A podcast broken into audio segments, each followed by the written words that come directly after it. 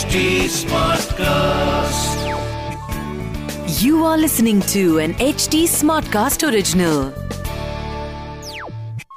जय श्री राम पिछले एपिसोड में हमने सुना, राम और सीता अपने कमरे में गुरु के आदेश के अनुसार व्रत कर रहे थे और विष्णु की पूजा कर रहे थे सन्यासियों की तरह व्रत के समय वह दर्भ की चटाई पर सोए थे दर्भ एक तरह की घास होती है, ग्रास होती है, जिस पर सन्यासी और ब्राह्मण बैठकर पूजा करते हैं। ये शायद उन्हें फिजिकली और मेंटली सतर्क रहने के लिए ज़रूरी है। ये व्रत का एक हिस्सा ही है। सुबह ब्रह्म मुहूर्त यानी ट्वाइलाइट के समय श्री राम उठ गए। उन्होंने संध्या की। अपने महल से बाहर निकलते ही उनके कानों में सुर पड़े। उन दिनों में राजाओं को जगाने के लिए सुबह के वक्त सुंदर राग गाए जाते थे। इस गीत गाने वाली कम्युनिटी को सूत, मगध और वंदी कहते थे। ये लोग राजा की कहानियाँ उनके वंश के बारे में गीत गाते थे। शायद आपने देखा होगा, आज भी कई मंदिरों में भगवान को जगाने के लिए सुबह के राग, खाना खाते हुए अन्न के गीत और रात को भगवान को सुलाने के लिए शयन गीत गाए जाते हैं। It was almost like a live radio station नमस्कार, रामायण आज के लिए में मैं कविता पौडवाल आपका स्वागत करती हूँ। हम सुन रहे हैं वाल्मीकि रामायण की कहानी और उससे मिलने वाले मॉडर्न लेसन इस पॉडकास्ट में मैं आपको मूल वाल्मीकि रामायण, यानी ओरिजिनल रामायण की कहानी तो सुनाऊँगी पर हम साथ मिलकर ये भी समझेंगे कि आज के लाइफ में इस रामायण का क्या रेलेवेंस है।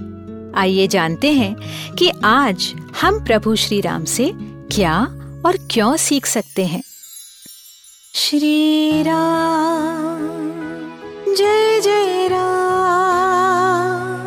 श्री राम। सुनिए रामायण आज के लिए कविता पौडवाल के साथ। आज राम के लिए एक बहुत ही महत्वपूर्ण दिवस था वेरी इंपॉर्टेंट डे इसीलिए ब्राह्मण वहाँ राम को आशीर्वाद देने पहुँचे थे।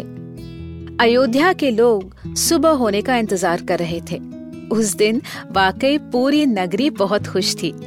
सुबह सुबह पूरी अयोध्या के रास्ते सुगंधित पानी से साफ़ किए गए।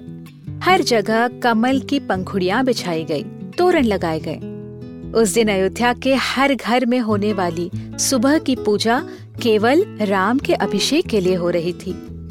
रस्ते पर खेलने वाले बच्चे भी एक दूसरे से कह रहे थे, राम हमारे राजा होंगे, राम हमारे राजा होंगे। इतना ही नहीं, बाहर देशों से भी लोग राम के राज्याभिषेक के लिए आने लगे थे। उस दिन अयोध्या वाकई इंद्र की नगरी की जैसी दिख रही थी। तब एक सफ़ेद रंग के महल के छत पर एक बूढ़ी दासी ये सारा नज़ारा देख रही थी। ये महल कैकई का था और दासी का नाम था मंथरा। मंथरा ने देखा कि अयोध्या के रास्ते धोए जा रहे हैं और जहाँ देखो कमल की पंखुड़ियाँ बिछाई जा रही हैं। लोग अपने अपने हाथों में मिठाइयाँ लेकर चल रहे हैं। पता नहीं किस कारणवश। मंथरा जहाँ खड़ी थी उसी के बगल वाले भवन में राम की दाई माँ खड़ी थी। खुशी से चमक रही थी और उन्होंने सुंदर सूती कपड़े पहने हुए थे।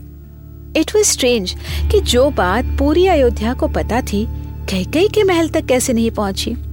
वेल एनीवे मंथरा ने उस दाईमा से पूछा, क्यों जी, आज सुबह सुबह तुम्हारी कौशल्या ब्राह्मणों को सोना वोना दान दे रही हैं? ये किस कारण खुशियाँ मनाई जा रही हैं? आज कुछ विशेष है क्या? राम की दाई माँ ने बड़ी खुशी से कुब्जा मंत्रा को सारी कहानी सुनाई कि कैसे उनके हाथों में खेले हुए राम आज अयोध्या के राजा बनने वाले हैं। आगे की कहानी सुनने के लिए हमसे जुड़े रहिए रामायण आज के लिए के पॉडकास्ट में, जहाँ हम श्री वाल्मीकि रामायण जी के साथ सफ़र करते रहेंगे। इस पॉडकास्ट को लिखा नरेट और रिसर्च किया हुआ है मैंने, यानी कविता पौडवाल ने। इसका ट्रांसलेशन किया है श्रीमती प्रतिमा माणिक ने। प्रोड्यूस किया है दीप्ति आहूजा ने और एडिटिंग और म्यूज़िक दिया है सौरभ भोंजाल ने। फॉर अपडेट्स ऑन रामायण आज के लिए follow H T on Facebook Instagram Twitter YouTube and LinkedIn अगर आप मुझसे कोई सवाल पूछना चाहते हो तो मेरे Instagram handle at Kavita dot Paudwal पर पूछिए। और रामायण आज के लिए की पूरी सीरीज़ सुनने के लिए log on to W W W dot H T smart cast dot com अगले एपिसोड में आपसे फिर मुलाकात होगी। तब तक के लिए राम राम।